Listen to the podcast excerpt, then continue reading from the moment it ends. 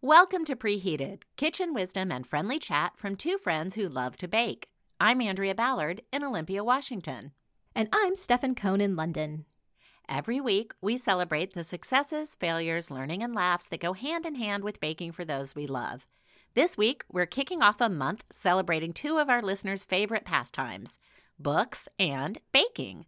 We'll start off with a savory treat from a celebrated school of witchcraft and wizardry that's sure to kick off your month with a bang. Then let's curl up with a cozy blanket, a good cup of tea, and grab our book club pick for the month from a celebrated Pacific Northwest chef. So let's grab some coffee and get ready for some sweet talk.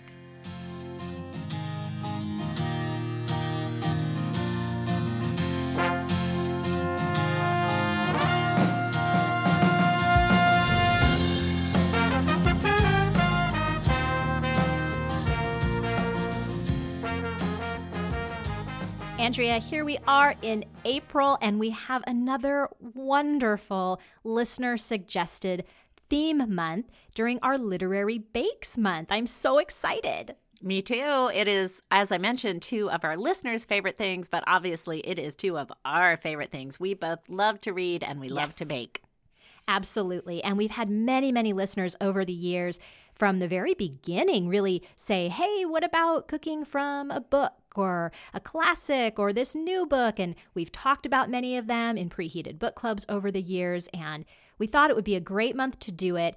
It is in tandem with the International Day of the Book, which is a United Nations celebration coming up later this month in April. So, thought it would be a great tie in, nice opportunity to feature recipes from some classics, from some newer books that we've talked about that we haven't, and celebrate that way. Also, do a preheated book club and just have a lot of fun and tasty uh, good times this month.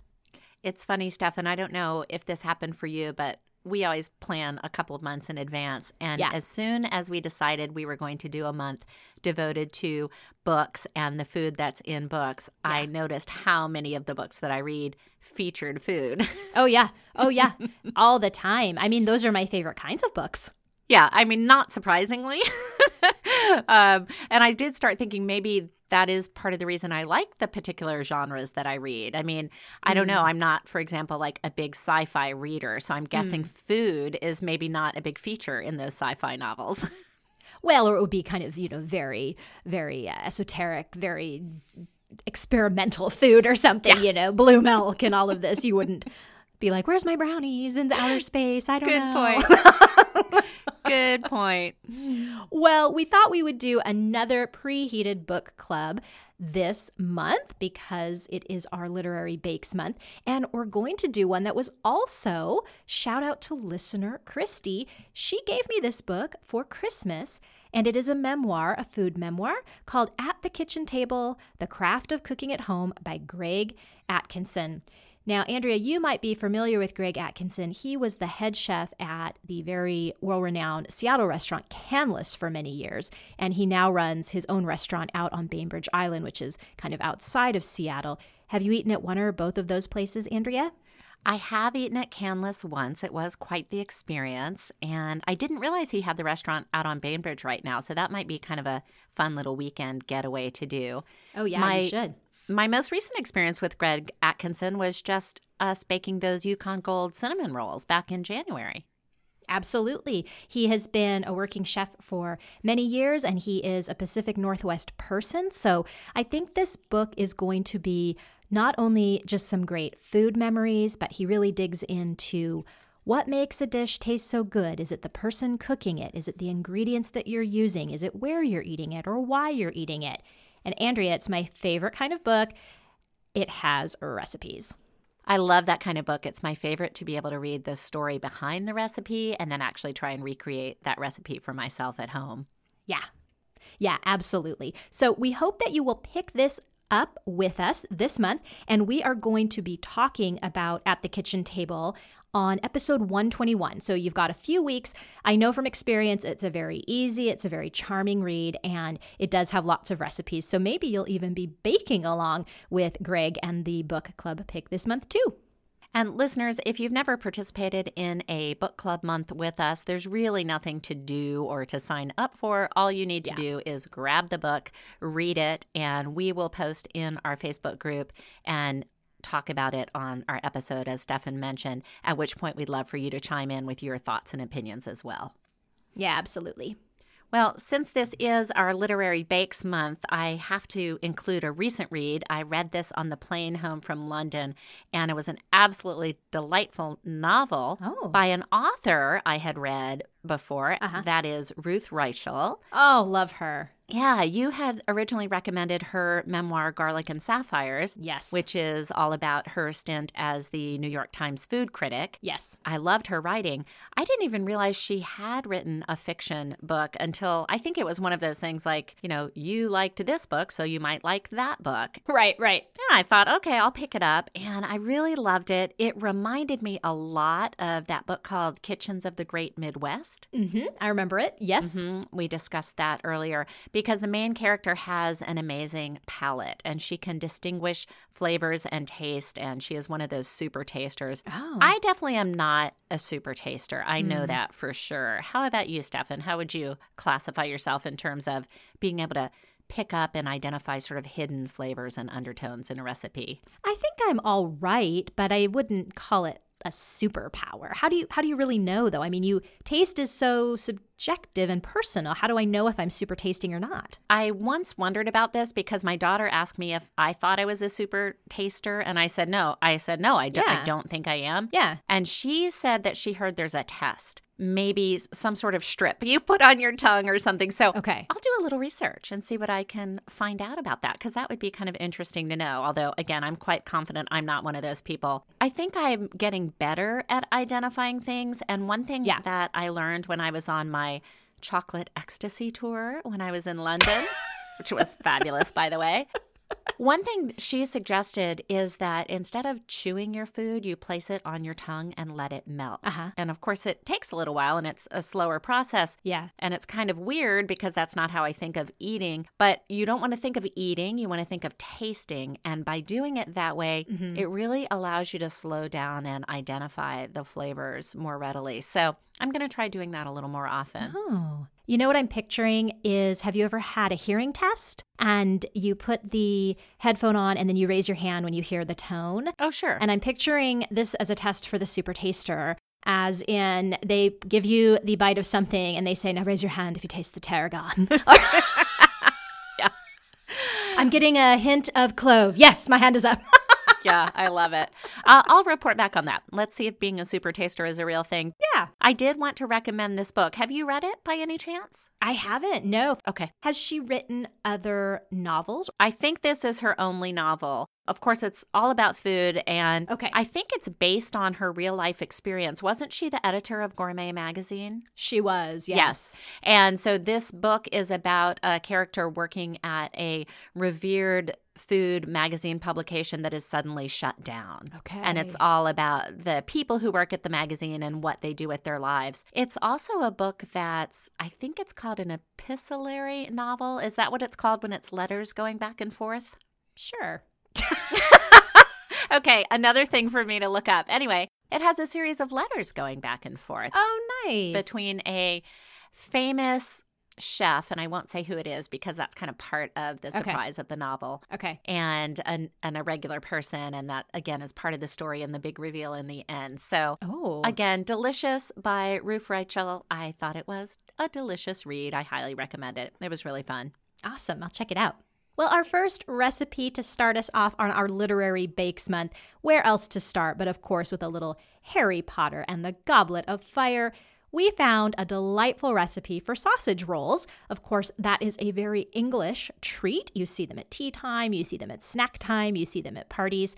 And a delightful blog from Kate Young. She does the Little Library Cafe blog all month long. You could stop there for inspiration. She talks a lot about food from all kinds of different books. We thought this would be a great place to start. Now, Andrea, I know that you have made a sausage roll in the past. I have, you're right. After I visited you a year ago and I got the Waitrose app on my phone, Crucial. your local grocery store in London, and I started getting some recipes. One day, one came across called lamb and harissa sausage Mm-hmm. rolls.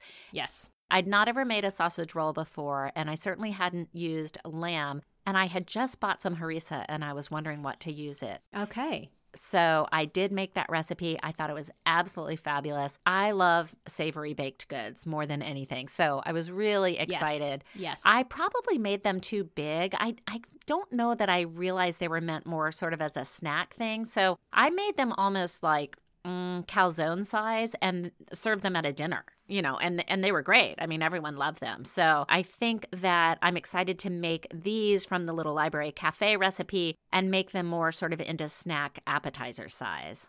Well, I don't think you need to feel you have to do that. I think, especially in recent years, sausage rolls have become bigger. Oh, okay. So if you want to make them big, go for it. Yeah, definitely. Okay. But you'll often see them passed on like a canapé tray or, or something like that. Gotcha. Yeah. Okay. Sort of like my pigs in a blanket. Yeah, I know. I know. I mean, that's, a, that's kind of essentially what you're making here sausage roll because you have sausage, mince, pork mince, chicken mince. Of course, in the States, we would call that ground. So, ground sausage, ground pork, and ground chicken. You have some brown onions, that would be a yellow onion, some carrots, soft white breadcrumbs, and then some seasonings, including salt and pepper, Worcestershire sauce, hot mustard powder, some chopped parsley. Andrea, four sheets of ready rolled puff pastry. Guess what I'll be pulling out of the freezer? well, yeah, all my hard work you're going to be benefiting from. Thank you so much. yeah, we could not figure out how to get that frozen puff pastry that Andrea made here when we were at the Bread Ahead class in London. We couldn't figure out how to get it back on the airplane. Yeah, and in fact, I'm really glad we didn't try because going through, I guess it's not called TSA in your airport, but whatever the version is of security, there was a lady in front of me that had, I would call it a balm or a cream in a jar. Uh huh. And they absolutely would not let her take that through. And she kept saying, but it's not liquid. And they were saying, well, it could be Yes. melted down into liquid. And I thought, you know what? I would not want to argue with them about my puff pastries. So I'm glad that you're going to shepherd that one into completion. And I'm actually really excited because Yeah. a lot of times when I take a cooking class, one thing that I think really cements the techniques and the ideas in my mind is to turn around and try and make whatever I made in the class again fairly quickly. So I'm actually going to go ahead and Okay. roll out my own puff pastry. I'm really excited about trying it again. Yeah, and if, of course, you didn't want to make your own, you can buy that readily available in the grocery stores. Kate also gives the nice option instead of just the classic puff, you can do a rough puff, which you guys heard me talk about last month in, um, or sorry, two months ago now in Pie Month when I did the steak and ale pie. So that's another option. It's a little bit less involved than a traditional puff pastry. And I just love the name Rough Puff too. That Me sounds too. so much fun. Me too. Well, why don't you read us a little bit from Kate's website about this section from Harry Potter? Because I think it's really fun to think about the inspiration of these sausage rolls and why they sounded so delightful to us. Yes, she has a very poetic entry to this recipe. Kate says, I've always wanted to be at a Gryffindor house party, especially this one, when Harry and Ron have finally reconciled after long chapters of fights and awkward silences. It's a busy night. Fred and George are distributing biscuits that turn people to birds. Everyone offers solutions for Harry's screeching egg, and Hermione takes steps toward liberating the house elves from the kitchens. Through all of this, the characters enjoy jugs of pumpkin juice, plates of cakes and tarts, and trays of sausage rolls. Mm. I imagine they are just the ticket if you've spent the afternoon stealing a screeching egg from a dragon. Ugh. Jugs of pumpkin juice. Doesn't that sound interesting? Well, you would probably put it in a pitcher knowing your distaste of a jug.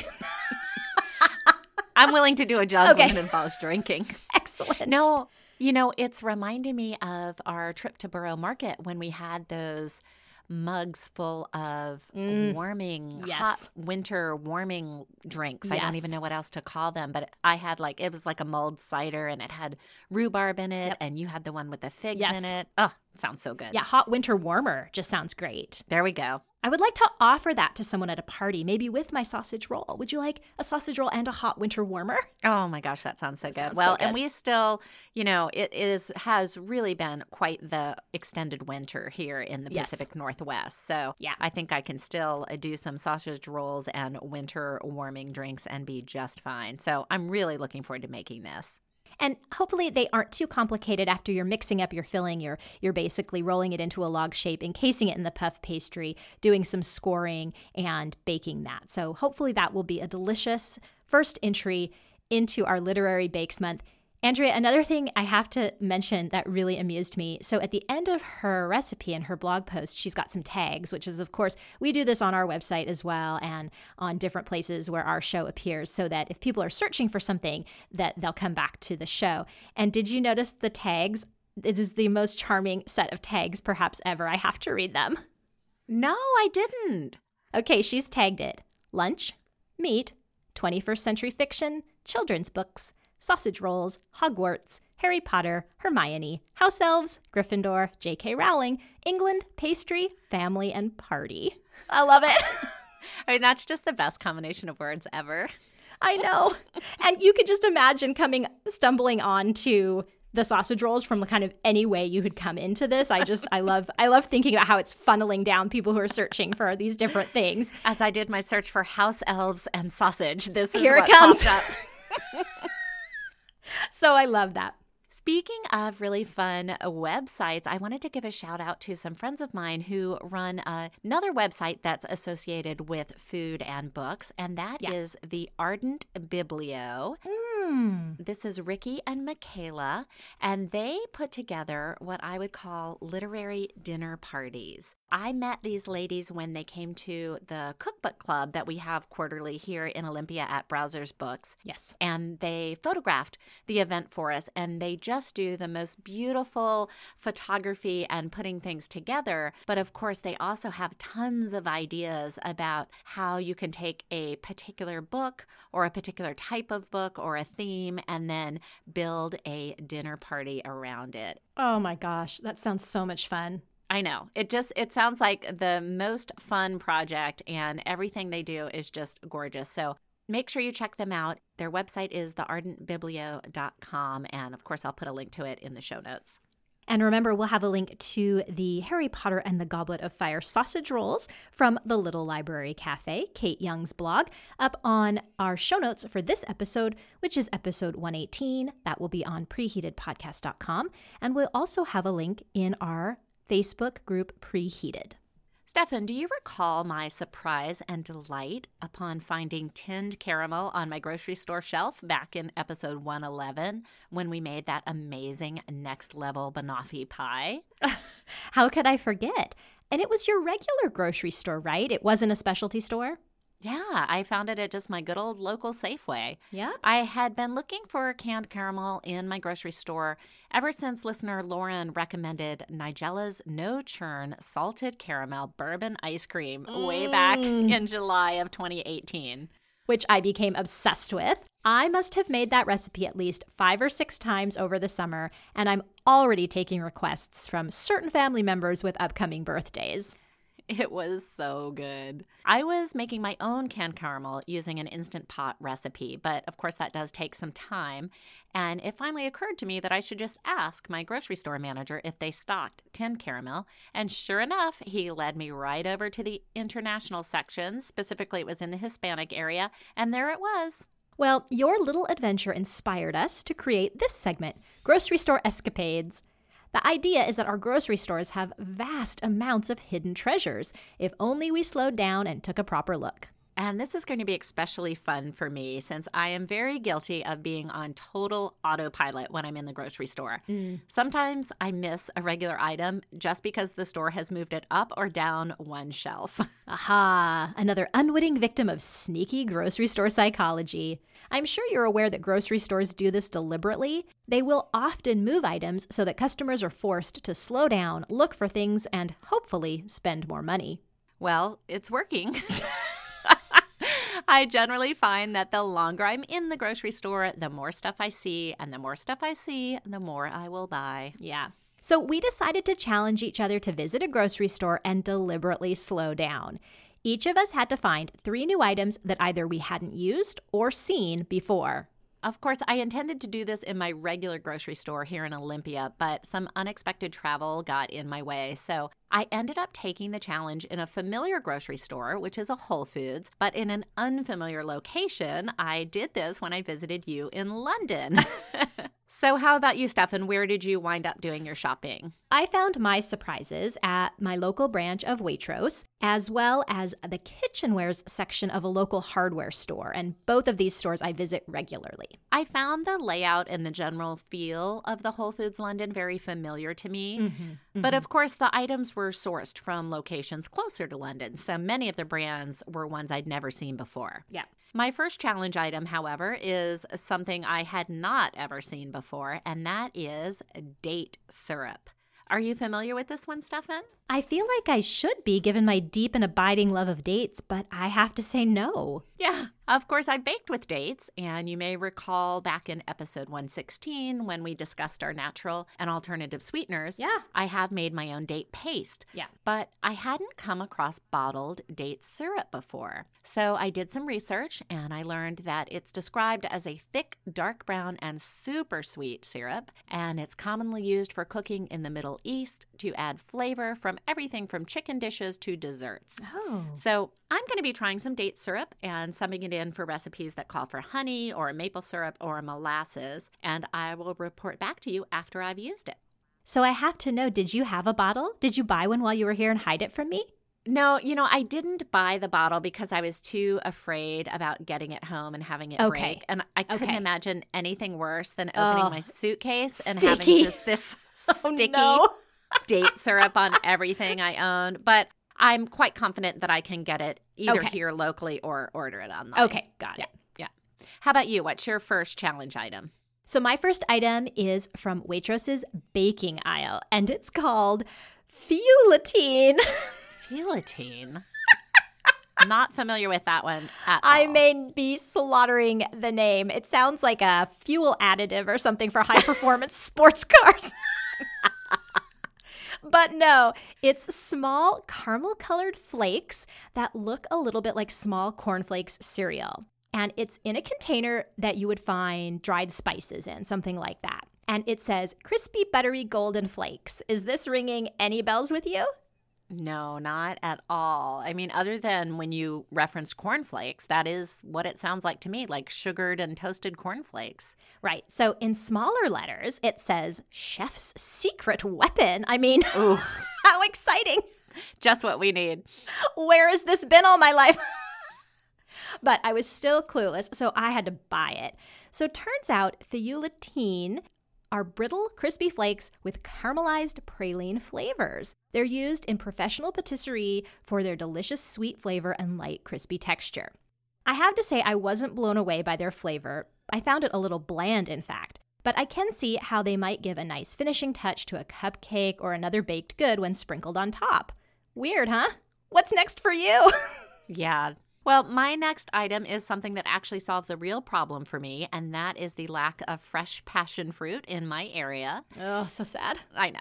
Uh, so I went ahead and purchased some passion fruit powder in that Whole Foods. Yum. Yum. I have seen freeze dried fruit powders before, but never the passion fruit flavor. Yeah. And the label says I can substitute a certain amount of the powder for fresh passion fruit. So I think I will try this one later this year. Okay. Because, correct me if I'm wrong, but I think we have a recipe coming up with passion fruit and mango. We do indeed. Little teaser, folks, later this spring. Yeah. So I'll be hauling that out. I also bought some plum just because it looks so pretty too. So I'm not sure what I'll use that in, but I'm excited about trying it. Well, if you come upon something to use it, I have some black currant powder in my pantry that's just been sitting there kind of tempting me. So let me know. Okay. Mm, good to know. What about you, Stefan? What's your second challenge item? My second item is also from Waitrose, but from another section of the store entirely the dairy case. I'm not sure how I've never noticed this before, but Waitrose is selling fresh from the farm goat's butter. I love goat's cheese, so I'm to give this one a try, but maybe on a cracker or a slice of bread before I put it in a baked good. It costs about 50p more than the same amount of cow's butter, and some people find it easier to digest than cow's butter too. It also has a higher amount of potassium, iron, and vitamin A than cow's butter. So I may have found a whole new butter to play around with. Oh, I have had goat's milk ghee before and it is fabulous. Okay, yes. When I tried it, I just spread it on crackers and ate it straight from the jar. Was it tangier like a goat's cheese? It was a little bit tangier, but I would say most of all, it was just like smooth and creamy. And oh, it was just so good. Oh, I can't wait to try it. Yeah, I've never baked with it, um, but Okay. I, I did just eat it straight on those crackers, and I can highly recommend it. Fantastic. Yeah, I may not get past the cracker stage. Yeah. well, my final challenge item was on the baking aisle, but it's not an ingredient, it's a tool, I would say. Mm-hmm. And I have to admit it it did confuse me. So, here in the US, I have seen silicone molds for baking, mainly for cupcakes and candies. Yeah, sure. But Whole Foods was selling a 40 pack of siliconized one pound loaf tin liners. And the label says that they're washable and reusable. Mm-hmm. So I just can't figure out why you'd need a pack of 40. I mean, is it meant to just be a way to use a parchment in a baking tin? And then you have the correct shape already, so you don't have to cut it and fit it? I mean, it sounds like you stumbled into the industrial baking area. Is it for folks who don't want to use disposable parchment but are making a ton of cakes at once? Professional bakers? Again, I I'll have to mosey down there and see it's an awful lot if you're going to use them again. Yeah, I, I was confused by it. Next time you're at Whole Foods, maybe you can ask about that. It Yeah. was in that section with like cupcake liners and the other things. So, Sure, sure.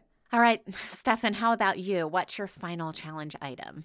My final item is from the hardware store near my son's school. This is an old fashioned hardware store in the best sense of the word. Oh, They sell it all from flowers to light bulbs. They have a really interesting kitchenware section I just like to poke around in. mm-hmm. I found a pan I have never seen before. it's a little hard to describe, so I'll post a picture in the show sheets, but stay with me for the description. It looks to me like a jelly roll pan married a waffle iron. Oh, So picture a jelly roll pan split into four segments, and each segment contains one side of a rectangular waffle iron with the bumps poking up. Do you think that's what this is? Is it a waffle maker for the oven? well, I know this is baffling to me. And fortunately, you were kind enough to send me a picture. I did. I think your description of it as a waffle maker for the oven is my best guess, too. I mean, maybe. I know, for example, I don't have a waffle iron, so maybe this is easier for people to actually bake it in the oven. Mm-hmm. Mm-hmm. I don't know. Maybe some of our listeners will know what the heck this thing is. I know. It's so fascinating. And that's what was so much fun about this little excursion because we could have loaded our cart with 50 more things. I know. Listeners, what are some surprises you've uncovered in your local grocery store? We'd love to hear about your discoveries. You can share it in our Facebook group, Preheated, or you can send us an email at host at preheatedpodcast.com. Well, the timer's buzzed and we've got to get the icing onto this episode. We release new shows every Monday, so join us next week when we review Harry Potter's sausage rolls and find out if Hogwarts magic worked in our kitchens. We'll also introduce Seed Cake, a classic literary bake that makes an appearance in more than one of our favorite books. Finally, we'll turn our magnifying lens on several recipes and discover the mysterious ingredients you might not expect to find in your baked goods. Thanks as always to Anne Marie Russell for providing our theme music. You can find more of Anne Marie on Amazon and iTunes and at annemarierussell.com. Remember, you can find us and our featured recipes on our website, preheatedpodcast.com, and on Facebook, Twitter, and Instagram, where we're at preheatedpod. If you like our show, please tell a friend and subscribe, and consider ranking and reviewing on Apple Podcast, Google Play, Spotify, Stitcher, or wherever you download our show. Until next time, I'm Stefan Cohn in London. And I'm Andrea Ballard in Olympia, Washington. Thanks for listening and sweet dreams.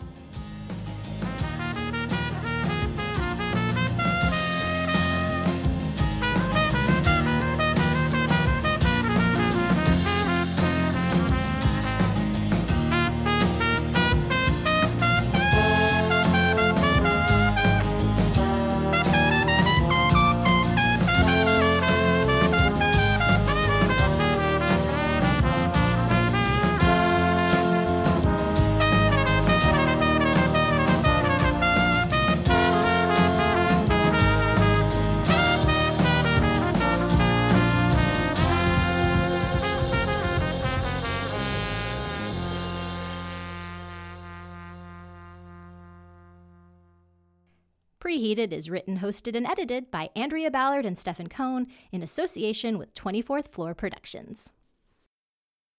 Finally, we'll each take a jaunt down our grocery store aisles looking for new or. Nope, that's what we did today. What are we doing next week?